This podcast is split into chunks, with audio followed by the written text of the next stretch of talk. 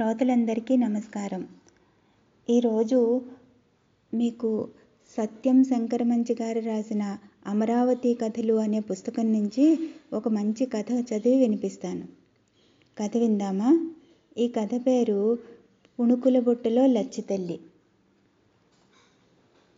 అమరావతికి ధరణికోటకి మధ్య కృష్ణ ఒడ్డున ఓ పెద్ద చింత చెట్టు ఉంది. రాత్రుళ్ళు ఆ చింత చెట్టు దగ్గరికి ఎవరూ వెళ్ళరు. అక్కడ దెయ్యాలు తిరుగుతుంటాయని భయం. ఆ చింత చెట్టు వయసు ఎవరికీ తెలియదు కాపు కాయడం ఎప్పుడో మానేసింది. ఉదయం పూట రోజు కృష్ణ స్నానానికి వచ్చే అవధానులు గారు చేతులు నొప్పి పుట్టేదాకా రాళ్ళు విసరగా విసరగా గుప్పెడు చింతకాయలు రాలేవి. వాటిని భద్రంగా తడి కొంగును మూట కట్టుకుని వెళ్ళి వాళ్ళ ఆవిడకిస్తే ఆవిడ కృష్ణమ్మ ఇవాళ పచ్చడికి ఇచ్చిందా అంటే అవధానులు గారు ఆ మాటనే తిరిగేసి రేపు పప్పు చేసుకోమంది అనేవారు. పది గంటల ప్రాంతాన ఆ చింత చెట్టు నీడను సంచలనం మొదలయ్యేది. పుట్టలోకొచ్చే చీమల్లాగా ఒకళ్ళ వెనకాల ఒకళ్ళు అక్కడికి చేరుకు చేరుకునేవారు. రెండు మూడు జట్లుగా విడిపోతారు. ఆ నేల మీదే చతికిలబడి పేకాట మొదలెట్టేస్తారు. కొమ్మల మధ్య నుంచి ఎండపొడ చురుక్కున పొడు పొడుస్తున్నా లెక్క చేయకుండా దీక్షగా సాగుతున్న పేకాట యజ్ఞవేదికకు దగ్గరగా నిదానంగా నడిచొస్తాడు పుణుకుల సుబ్బయ్య. కుడి చేతిలో వేడివేడి పుణుకుల బుట్ట గుమాయిస్తుండగా ఎడంచేత మాసికలు పడ్డ పాతగుడ్డను ఒకదాన్ని ధరించి ఆ గుడ్డతో ఆ బుట్ట మీద అటూ ఇటూ ఆడిస్తూ ప్రత్యక్షమవుతాడు సుబ్బాయి ఆ పాతగుడ్డ అల్లా గాలిలో ఆడించడంలో క్రిమికీటకాదులను పారద్రోలడమే కాకుండా పుణుకుల ఘుమఘుమని నలుదిక్కులకు విస్తరింపజేసే ప్రయత్నం కూడా ఉంటు ఉంది.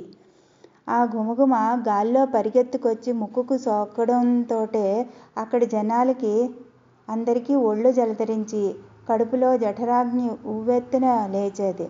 ఒరే సుబ్బాయ్ ముందిటివ్వరా నాకిచ్చి వెళ్ళహే ఇటు రమ్మంటుంటే అని అన్ని దిక్కుల నుంచి ఆపకుండా వస్తున్న అరుపులు కేకలు అందుకున్న సుబ్బయ్య ఆయ్ వచ్చే ఇదిగో ఇక్కడే ముందు మీకే ఇదిగో ఆకు అంటూ ఎక్కడికక్కడ సమాధానాలు చెప్తూ మెరుపులా తిరుగుతూ వర్షధారల మధ్య గుర్రాన్ని నడిపే చాకచక్యంతో క్షణాల మీద అందరికీ పుణుకులు అందించేవాడు. కానీ పచ్చడికి మహ లోభించేవాడు. మరి కాస్త పచ్చడేరా అంటే ఏటి బాబు పుణుకులు తింటే బలం కానీ పచ్చడి తింటే ఏమొస్తుంది అని విసుక్కు విసుక్కుంటూ కాస్త విదిలించేవాడు. ఎంత వేగంగా పుణుకులు ఇచ్చేవాడో అంతే వేగంగా డబ్బులు వసూలు చేసేవాడు.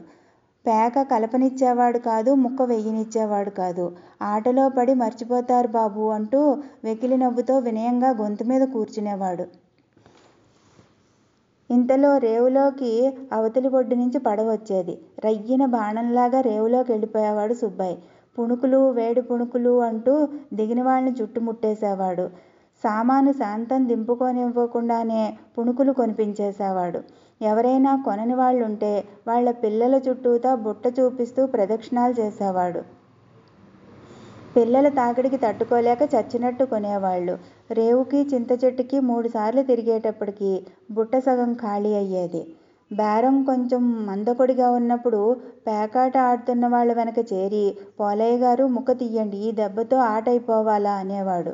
ఆ ముక్కతో ఆట అయిపోయిందనుకోండి పోలయ్య అడగకుండానే ఆకులో పుణుకులు పెట్టి ఇచ్చి డబ్బులు వసూలు చేసేవాడు. ఆటపోయి కూర్చున్న వాళ్ళ దగ్గరికి వెళ్ళి వద్దురా అంటున్నా పచ్చడి ఎక్కువ వేసాను తీసుకోండి. మళ్ళీ ఆట వేసేదాకా ఖాళీయేగా అంటూ అంటగట్టేసేవాడు. సాయంత్రం మూడు గంటల వేళ బుట్ట ఖాళీ అయిన సుబ్బయ్య అక్కడి నుంచి కదిలేవాడు కాదు. అసలు బేరం ఆ తర్వాతే. పేకాట కురుక్షేత్రంలో కాళ్ళు చేతులు విరిగి తల పగిలి అడ్డం పడిపోయిన జనం సుబ్బాయి వైపు దీనంగా చూసి ఓ రెండు రూపాయలు అప్పివ్వరా అని ఎవరైనా అంటే నా దగ్గరే ఉంటుంది బాబు పుణుకులు అనేవాడు సుబ్బయ్య.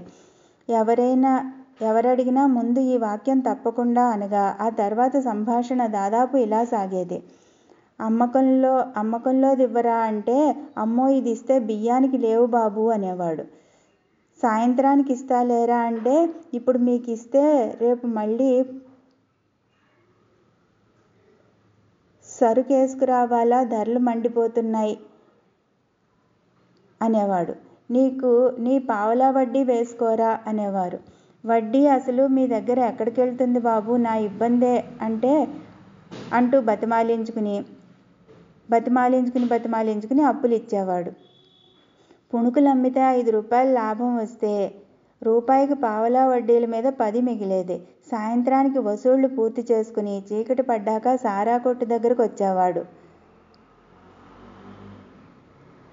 ఆ సారా సరసులకి అర్ధ రూపాయి వడ్డీ మీద అప్పులు ఇచ్చేవాడు సుబ్బయ్య. వసూళ్ళు కొంత పంటల్లో సాధించేవాడు. మూడేళ్ళలో చిల్లర కొట్టు పెట్టాడు సుబ్బయ్య. నగలు తాకట్టు పెట్టి అప్పులు తీసుకెళ్ళిన వాళ్ళు సగం మంది అప్పులు తీర్చలేక నగలు వదిలేసుకునేవారు. అప్పుల కింద కొందరి పొలాలు జప్తుకు జప్తయిపోగా. పుణుకుల సుబ్బయ్య ఇప్పుడు నలభై ఎకరాలకి మూడు భవంతులకి అధిపతి. లక్షల మీద వడ్డీ వ్యాపారమును. ఇప్పుడు అతన్ని ఎవరూ సుబ్బయ్య అనరు.